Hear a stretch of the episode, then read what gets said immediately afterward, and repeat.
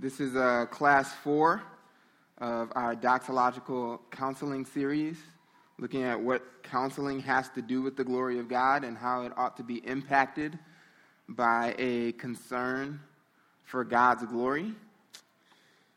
And so today, what we'll be talking about is the role of faith in worship. The role of faith in worship.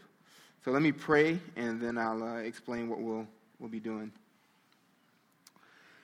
God, you are so good to us, uh, to this church uh, in particular. Thank you so much for your word, the men that you've gifted to bring your word in our body, um, and Smedley, his preparation uh, that demonstrates, just shows every week as he feeds us so well from your word. God, I pray that you would equip us even now to be better counselors, uh, better counselors of our own souls who are better equipped to know what is true, to reflect on that truth uh, more quickly, to cling to that truth more tightly, and that you would be pleased to make us uh, a people who function as a light in the valley as we live lives of obedience, uh, lives of, of faithfulness to you, and make us better counselors of one another and, and of others, that we would be better able to help each other, to turn the hearts of others to your word, to behold your glory, and to be changed by what we know to be true. We pray in Christ's name. Amen. All right. The role of faith in worship. That's our subject today. Uh, if you haven't heard the past three classes, this now puts us uh, a little bit over halfway through our series. If you haven't heard those first three classes, I encourage you to go back and listen to those. You can find those on our website. And, and what we're talking about in instructing worshipers to the praise and glory of God, we are, are talking about counseling in such a way that prioritizes God's glory and His greatness in the same way that God Himself does and as you counsel in that way, you are bringing God glory in your counseling, in the counseling methods you employ. And the goal of counseling is the same, the goal that you want for your counselee in counseling is the same goal that you have in bringing counsel to them the glory of God. You want the counselee to effectively, to better glorify God. And so you, as the counselor, has, have it as your agenda item to glorify God in your counsel, which happens all the time, formally, informally. Whenever you're instructing someone, giving them advice, that would fit into the biblical category of counsel. And so you have it as your goal to glorify God in the counsel that you give, and you have it as your goal to help the person you're counseling to do the same thing, glorify God in whatever issue you're dealing with. And so we talked about in doing that, uh, we need to have a big view of who God is. We need to have a big, grand, majestic view of who God is the same way that Scripture does. And we should know that everything, including counseling, exists for His glory. That means it exists to display the ultimate worth that God possesses His glory. It exists to display whatever is great something that is great about God. That's why all things exist, including our counseling. Last week we talked about the since the gospel is the primary way that God has chosen to glorify himself by putting forth his son as a substitute to endure the wrath of God on the behalf of sinners before resurrecting back to life. That message that if sinners believe, they will be saved. He has chosen primarily to glorify himself through that way, and therefore we need to know how to hold that in our counseling. And we talked about that last week. This week, what we're going to talk about is the role of faith in worship. Since it is man's unique responsibility, obligation, and really privilege to respond to God's revelation of himself in what we call worship, then we need to know what role faith actually plays in us being worshipers. That is, because God is aiming to have glory in all things, that means we must worship Him.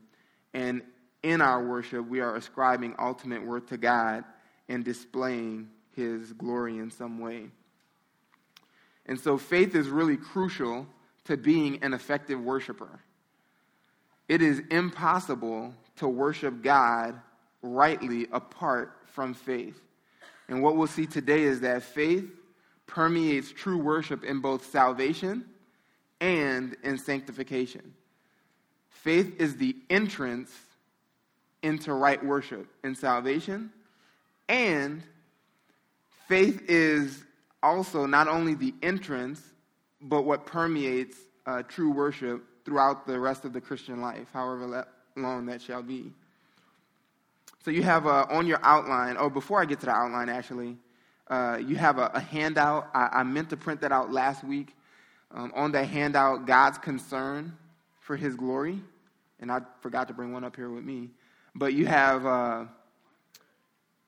yeah, let me.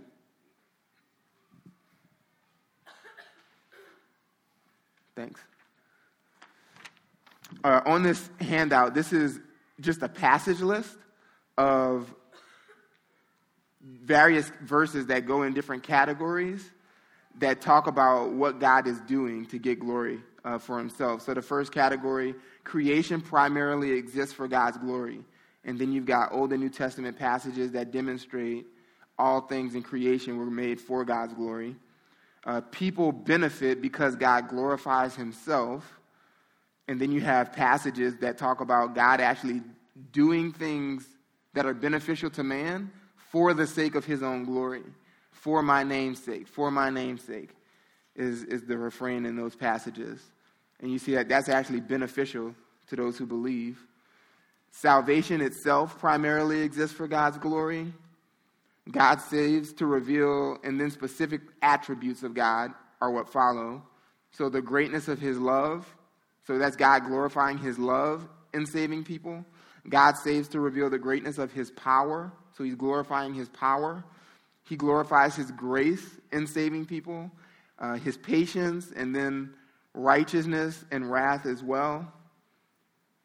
And then you have even heaven and hell, eternity, exists for the glory of God um, because it is in eternity that he is continuing to do the same thing that he's been doing for all of eternity is putting his attributes on display and so some are vessels of mercy in the eternal state in heaven.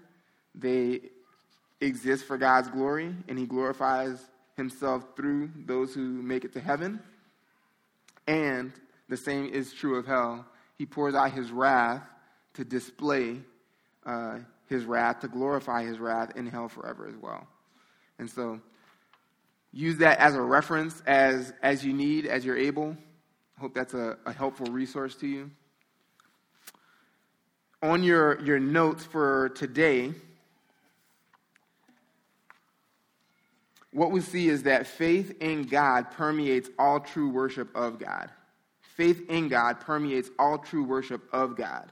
Worship that is pleasing to God cannot take place apart from faith.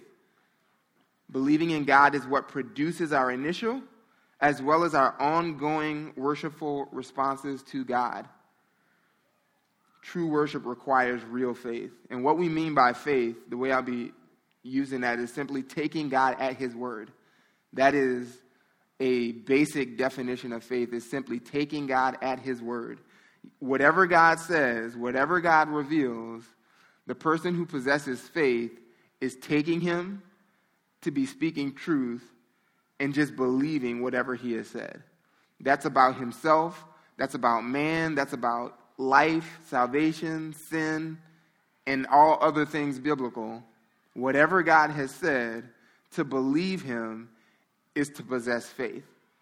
Now, to believe God, as we said, is the initial response, it's the first response in all right worship. Turn to the book of Romans. There are lots of passages in Romans that, that mention faith as Paul is expounding the gospel. That's obviously something that we would expect to see in Romans. From the outset of the book, in the first chapter, he mentions that he is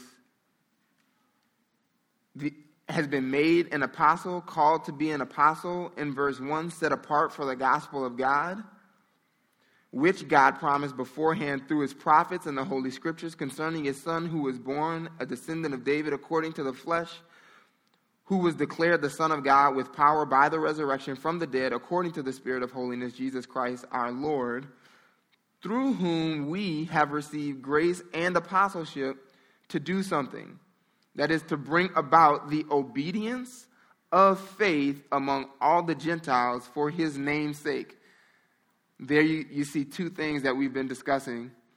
Uh, the obedience of faith is what Paul's apostleship was all about. Specifically among the Gentiles, not for the sake ultimately of the Gentiles. Do you see that? In verse 5, at the end of verse 5, to bring about the obedience of faith among the Gentiles for God's name's sake. That's another way of saying for God's glory. For the glory that God gets to display through those believing Gentiles. And it's the obedience of faith, the obedience that is attached to faith, the obedience that comes with faith is what Paul was, was after. So, not just, hey, I'm glad you believe, on to the next town, but the, great, the accomplishment of the Great Commission, teaching them to obey all that I have commanded. First, that requires faith, and then obedience comes following on the heels of, of faith. That is what Paul's apostleship was about. In verses 16 and 17, he mentions, as he gets into an explanation of the gospel, He's not ashamed of the gospel, verse 16, because it's the power of God for salvation to everyone who believes, to the Jew first and also to the Greek. For in it the righteousness of God is revealed from faith to faith, as it is written, But the righteous man shall live by faith. Those who possess saving faith in Christ, not only does faith impact their, their initial conversion and change them at conversion, but this is something that they are called to for the rest of their lives. Not only are they saved by faith, but they continue to live by faith. That is the mark of all true believers. All true worshipers live by faith. You have some other references there that include and discuss faith uh, in chapter 3. The way that the benefits of the gospel are laid hold of in conversion is by faith. Uh, Paul says that we have peace with God. We have, uh, we've been justified by faith, and therefore we have peace with God. He turns the corner that we've already talked about in chapter 11 into chapter 12, and it's by those same mercies that they now believe that they're called to present themselves as living sacrifices in chapter 12, verse 1. So Paul can actually appeal since they believe and they have experienced the great mercy of God in the gospel, he can then say, as people who worship the God of mercy, present yourself as living sacrifices. And then turn over to 1423. This will help just make the point. These people who turned to God and became true worshipers in salvation as Paul goes into a discussion in Romans 14 about how to help weaker brothers who have a less informed conscience, who are still believing that Christian that things that Christians are at liberty to do are actually sinful. He's teaching the church how to deal with them. For those believers who were learning how to treat the weaker brother, as well as the weaker brother who was tempted to do those things he saw other Christians doing that they were at liberty to do. He, sort of ends that discussion at the end of chapter 14 by saying this. But he who doubts, in verse 23, but he who doubts is condemned if he eats, that is, if his conscience is having a problem with him eating meat, specifically because his eating is not from faith.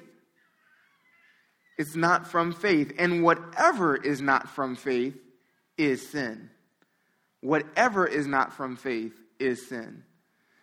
That is to say, for the Christian, faith is essential to our ongoing worshipful responses to God because apart from faith, there is no pleasing God.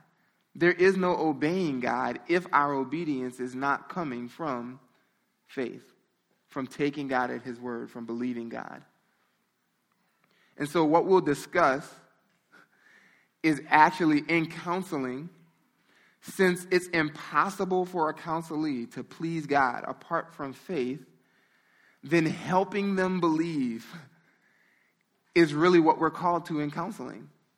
We're called to inform their minds in such a way that seeks to elicit a worshipful or faithful response. Hebrews 11 is the, the best place that I can think of to, to have this discussion. Hebrews 11. Because in Hebrews 11, what's, what's going on with the church that's hearing this sermon, that's uh, receiving these words from the author, they are being tempted after having believed Jesus and turned away from everything that they knew in the Jewish system. They are tempted because of the difficulty of embracing Jesus to go back, to forsake all of the, the promises and go back to what is Jewish, what they've been practicing as, as a works righteousness under the Jewish system. And so the author is helping them cling to faith. This is an audience who's already claimed to have embraced Jesus in salvation. He's talking to people who are already saved. And his point here is to help them endure.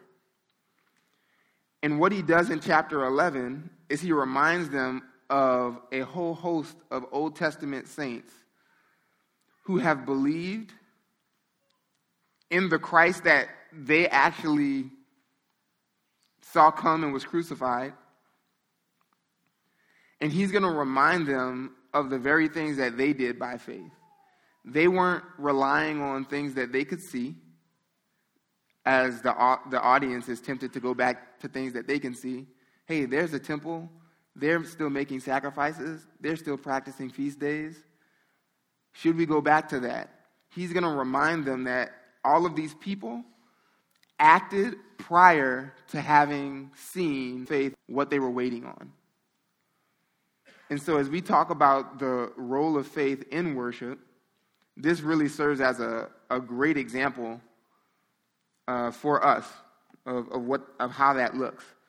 In Hebrews 11, 19 times the phrase by faith, by faith, by faith appears. What we'll see is that faith in God is causing each of these Old Testament characters mentioned to actually do something. So, unless we're confused that, hey, all, all we're focusing on when we're talking about faith is is uh, just believing and no more, that's not it. Because what we'll see is that their faith actually caused them to work, it caused them to act. Now, the, the two things are distinct, right? Faith and works, right? We don't want to confuse those things. Um, to believe God is not inherently the same as, as the works that follow, but they are inseparable right? Uh, Steve and I met with, with Mormons earlier in the week, and that was a distinction that we had to keep drawing. Nope, we're not talking about the works that follow. We're talking about simply believing for, for salvation, right? After you agree that people are justified by faith alone, then we can talk about works. But the faith that saves, saves by faith alone, right?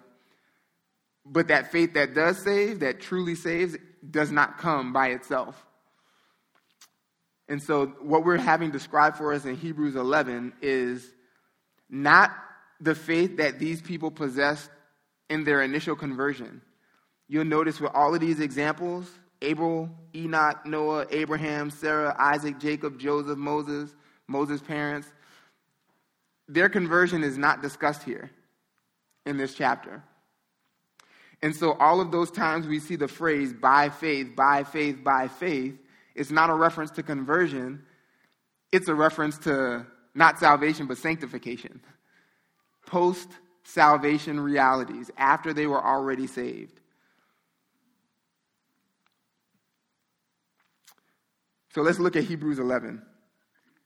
He says in the first verse, Faith is the assurance of things hoped for, the convictions of the conviction of things not seen. For by it, that's by faith, the men of old gained approval. By faith, we understand that the worlds were prepared by the word of God, so that what is seen was made out of things which are was not made, excuse me, was not made out of things which are visible. And then he gives specific examples. By faith, Abel offered to God a better sacrifice than Cain, through which he obtained the testimony that he was righteous, God testifying about his gifts, and through faith, though he is dead, he still speaks. Second example, by faith, Enoch was taken up so that he would not see death, and he was not found because God took him up, for he obtained the witness that before his being taken up, he was pleasing to God.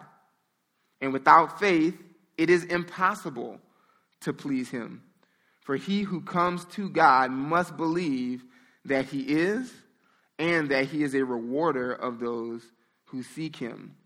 Third example by faith, Noah, being warned by God about things not yet seen, in reverence prepared an ark. How did Noah prepare an ark? In reverence. That's a, a worship word. Right? He did it reverentially. For the salvation of his household, by which he condemned the world and became an heir of the righteousness which is according to faith.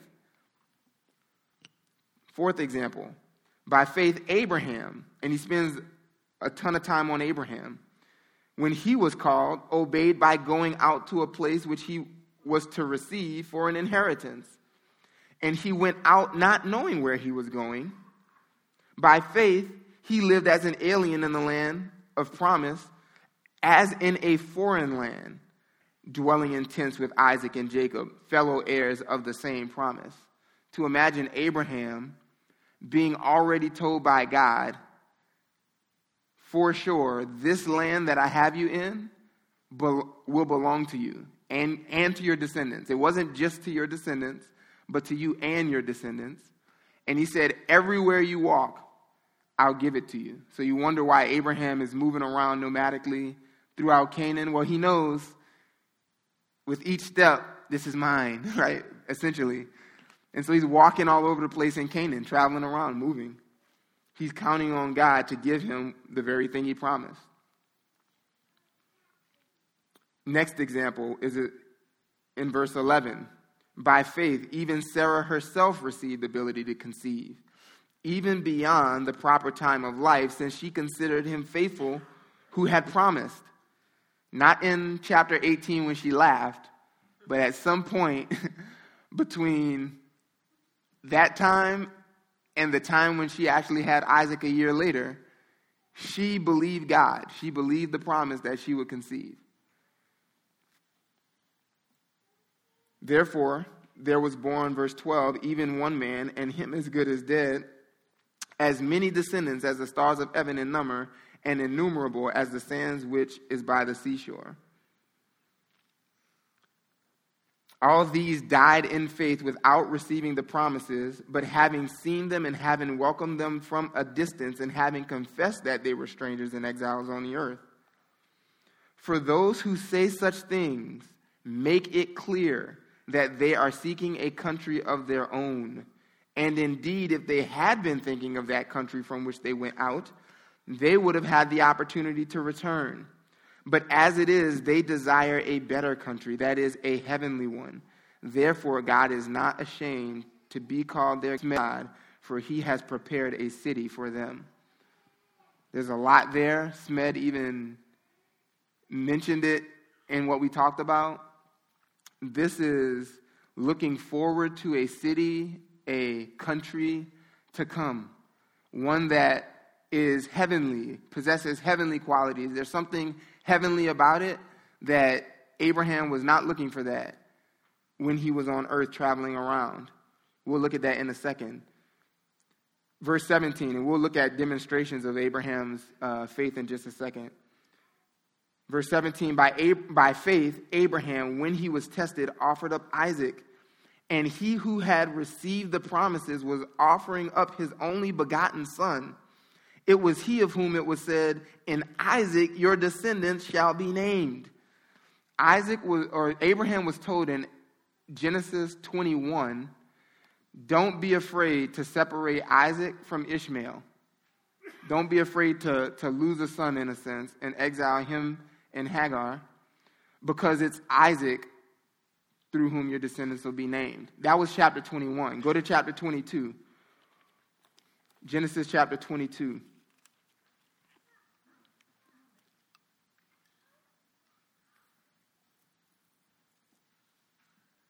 So he sent away his other son.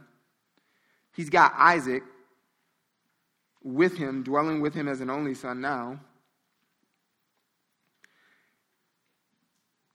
You see verse uh, 34 at the end of chapter 21, 21, 34. And Abraham sojourned in the land of the Philistine many, for many days. That's why he's doing that. Verse 20, verse uh, 1 in chapter 21 Now it came about after these things that God tested Abraham. Here's your only son now. Here's how God tests him. Abraham, he said to him, Abraham, and he said, Here I am. And he said, Take now your son, your only son, whom you love, Isaac, and go to the land of Moriah and offer him there as a burnt offering on one of the mountains of which I will tell you. He's sending him on another journey. You don't know exactly where you're going. I'll show you. Just trust me. And I want you to offer up your only son. That's the test. We're going to be able to get into the mind of Abraham. Moses helps us get into the mind of Abraham here. As he tells the story, you see exactly what Abraham is believing, and you see his expression of faith that he is just taking God at his word by what Abraham communicates to the other people with him. So let's keep reading. Verse 3 Abraham rose early in the morning and saddled his donkey and took two of his young men with him, and Isaac his son, and he split wood for the burnt offering, and arose and went to the place of which God had told him. On the third day, Abraham raised his eyes and saw the place from a distance. Abraham didn't wait to obey God. He got up early the next morning. He didn't even sleep in. Gets up early the next morning, because he believes God so much that he's eager to obey, and he had three days to change his mind. For three days, he endured in faith and just trusted God till he finally gets to the place where they're supposed to sacrifice Isaac that God had shown him. Look at in verse 5 what Abraham says to his young men.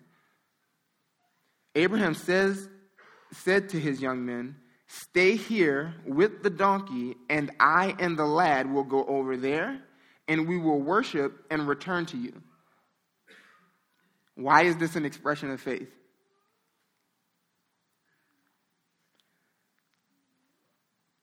You see, he's, going, he's considering this worship. He's considering this worship. But if you pay attention to the, the pronouns, he tells the young men, I and the lad, the lad is Isaac, the young man is Isaac. I and the lad will go over there. And who does Abraham says will worship and return to you? Do you see it? He says, We. I and the lad will go over there, will worship, and we, I and the lad, we will return to you. Is Abraham expecting not to kill his son? No, he's not. He, he, he is planning. He's already chopped the wood. He gives Isaac the wood, and they march up the mountain. He's in his mind fully convinced I'm going to have to kill my son as a burnt offering. But he tells the young men, We're coming back though. We're coming back to you. Go back to Hebrews 11. Because the author of Hebrews knows exactly what's going on in Genesis. He's taking Moses at his word, he's taking God at his word through Moses. And look at verse 19 in chapter 11. He says that Abraham considered that God is able to raise people even from the dead, from which he also received Isaac back as a type. That's not new revelation that Abraham was believing in, in a resurrection. Abraham was counting on God resurrecting Isaac after he killed him as a, as a sacrifice on Mount Moriah. And that's why, in his telling the men who were with him, we'll come back to you, you see he's fully trusting God. That was not, remember, remember, that is not when Abraham was justified. That is not when he was declared righteous. That was Abraham as a sanctified man exercising faith again. Genesis 15 6, he believed God and God credited that belief in God to Abraham as righteousness. That was seven chapters earlier. Abraham was declared righteous, righteous by faith. The point is the same faith that justified Abraham before God, Abraham continued exercising the same faith in his obedience to God, in his sanctification. So we know that salvation is by faith alone. Sanctification is also by faith. And it's by faith that requires exertion and effort.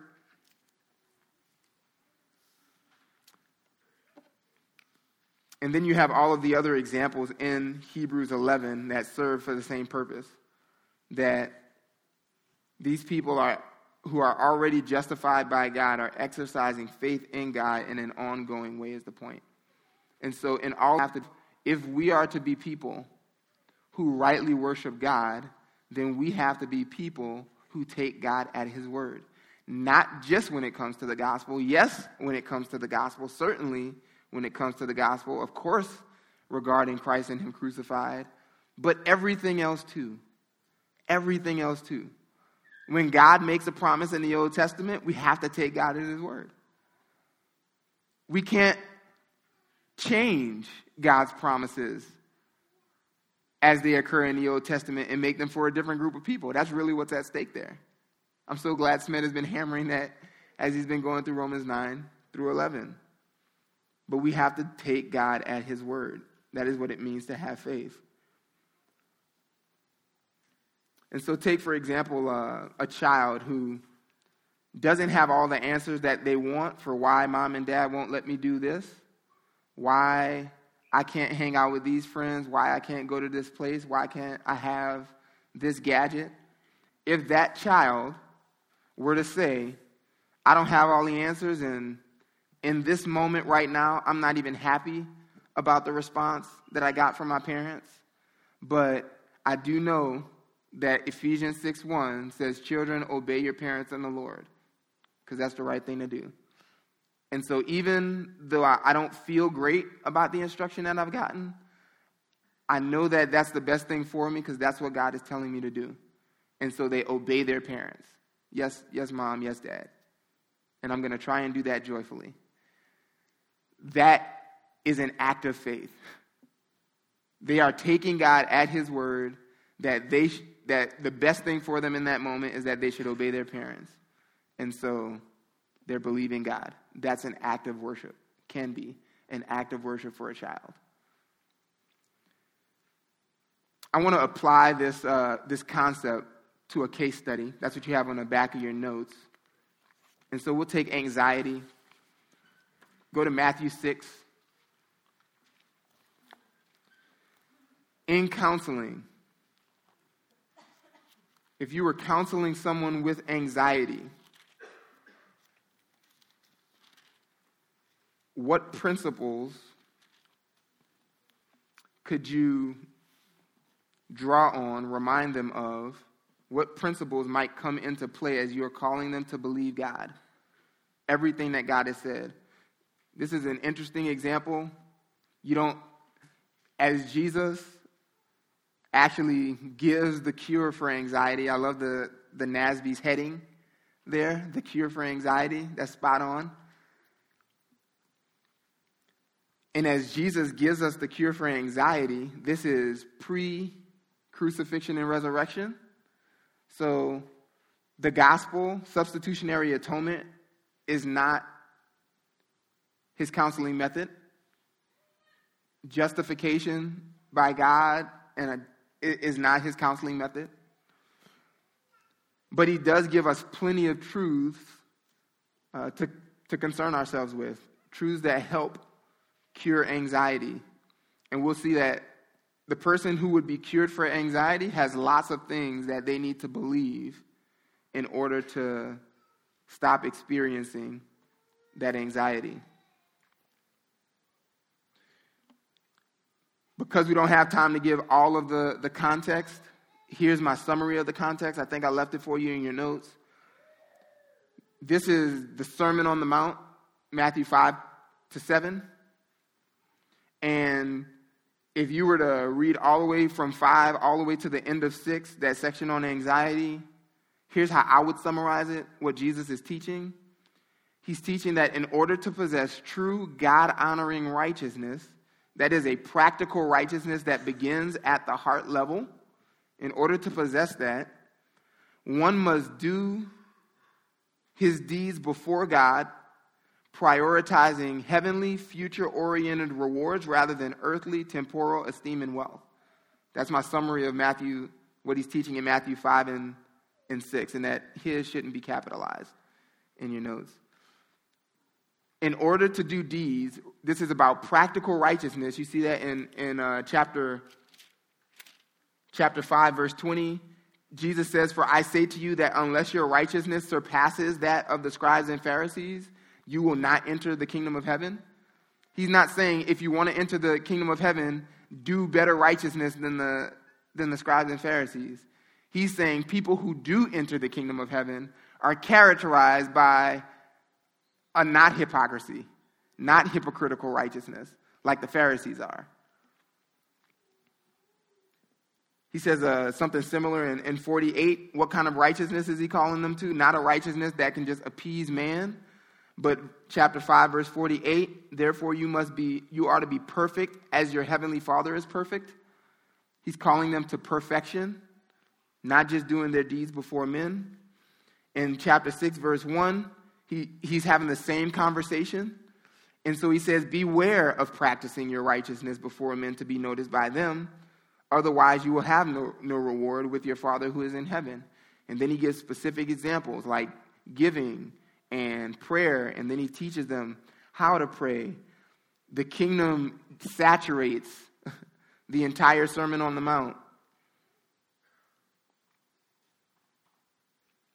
And then he comes to, to talk about avoiding, in order to avoid a righteousness that's only done before men, so that you get rewarded by their applause instead of being rewarded by God you need to, according to verse 19, store up treasures on earth where moth and rust, dest- where moth and rust don't destroy. Excuse me, do not store up treasures for yourselves on earth where moth and rust destroy and where thieves break in and steal, but instead store up treasures for yourselves in heaven where neither moth nor rust destroys and where thieves do not break in or steal. For where your treasure is, there your heart is also the, he's getting at the same principle. The person who's going to do righteous deeds before God and not merely before men needs to be storing up treasure in heaven. That's how you do that. By storing up treasure in heaven, you do your deeds primarily mindful of God, right? With worship on your mind, with the glory of God as the intended aim, not glory from men. He says in verse 24, no one can serve two masters, for either he will hate the one and love the other, or he will be devoted to the one and despise the other. You cannot serve God and wealth. He's getting at the same thing. Where are you going to place value? Here on earth where men can congratulate you? Or are you going to seek the honor of God to be esteemed by Him? You can't have it both ways. And then, without any change in subject, because you can't serve God and wealth, because you can't prioritize what's in heaven and here, he says, verse 25, because that's the case, for this reason I say to you, do not be worried. Do not be anxious about your life as to what you will eat or what you will drink, nor for your body as to what you will put on. Is not life more than food and the body more than clothing? Because you can't worship God in wealth, because you can't prioritize what's in heaven and what's here, don't be worried about your life. Don't be anxious. What Jesus is getting at as he begins to talk specifically about anxiety, about worry, is the, is the principle that whenever anxiety is present, for the Christian, for the Christian, whenever anxiety is present, they have divided allegiances. Their allegiance is divided. They're claiming to serve God, but they're actually worshiping or serving something else. Because you can't serve two masters, don't be worried about your life. And so, Jesus, we'll see just some principles. Just briefly, I'll let you, you read all of the principles there for anxiety. But Jesus diagnoses the problem as first, an attempt to serve God in wealth.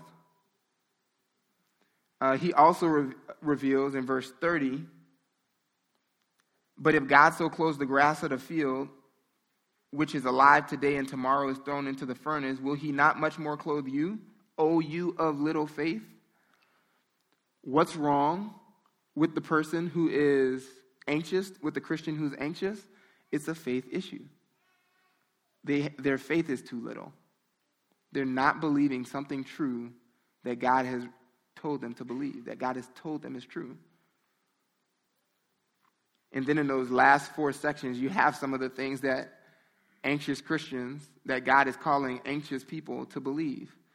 What does God teach anxious people is true about God? This is all in verses 25 to 34.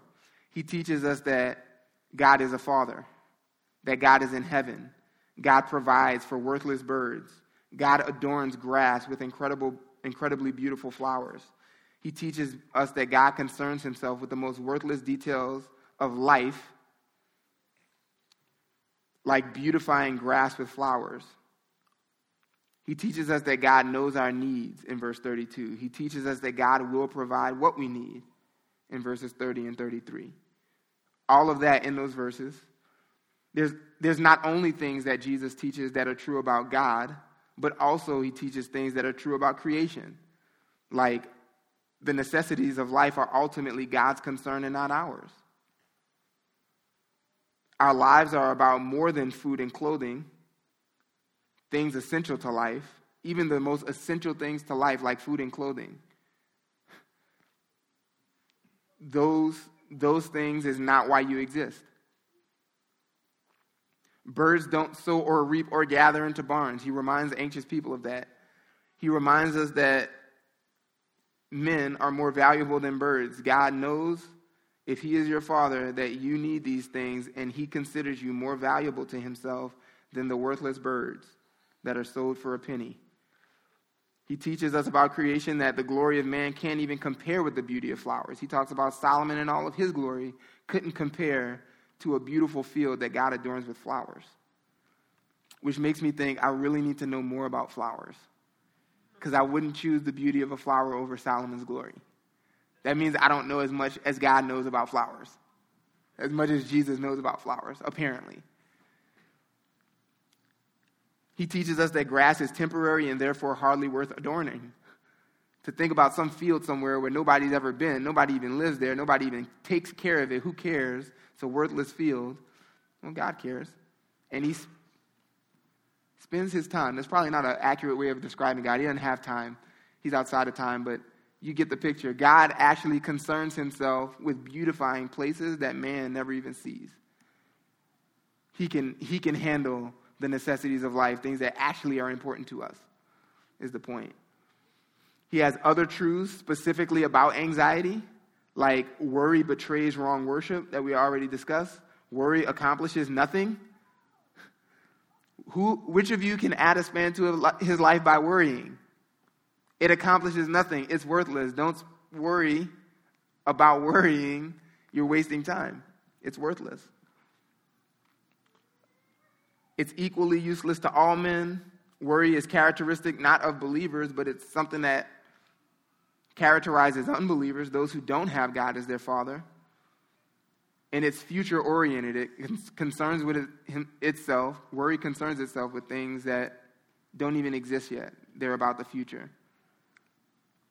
And then he actually not only calls us to know certain things about God, about creation, about anxiety specifically, but he also calls anxious people to do certain things.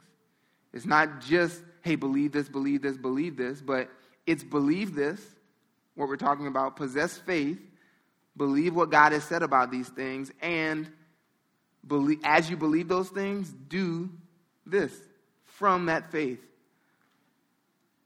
Things like consider the birds. That's a command. Consider the birds. Consider the uselessness of worry. Consider the flowers. Stop worrying is a command. And ultimately, he comes to the end of his instruction and says, Here's what you should be concerned about. Concern yourself with God's coming kingdom and the obedience that characterizes those who enter it. That's what we should concern ourselves with. How do you gain interest in the, into, into the kingdom? You must be born again. John 3, that Smith talked about. You must be born again. Believe God. You, you, will, you will inherit eternal life. And how do you know who possesses that type of faith? Who's getting into the kingdom, the type of faith that obtains the kingdom? They obey. And they concern themselves with the righteousness of God that we see unfolded for us in these chapters. And so in our counseling, you're not just aiming at a change in behavior or rectifying a certain situation, but at the forefront of our mind, because God is after his glory, which means our worship, then the people that we're trying to help as we help each other, we should be aiming at what is there that this person that I'm talking to needs to be believing? Where's faith lacking? What's true that they're not considering? How can I help stimulate them to loving good deeds and, and, and further faith in what God has said is true. And that's just a, an inseparable part, inseparable part of God glorifying counsel. So we don't have time for, for questions today. I'm sticking around. Um, we've got two more parts coming up on uh, change, and, and hopefully we'll, we'll get more practical on how to actually accomplish this when we're, when we're counseling other people. So thank you for staying. You are dismissed.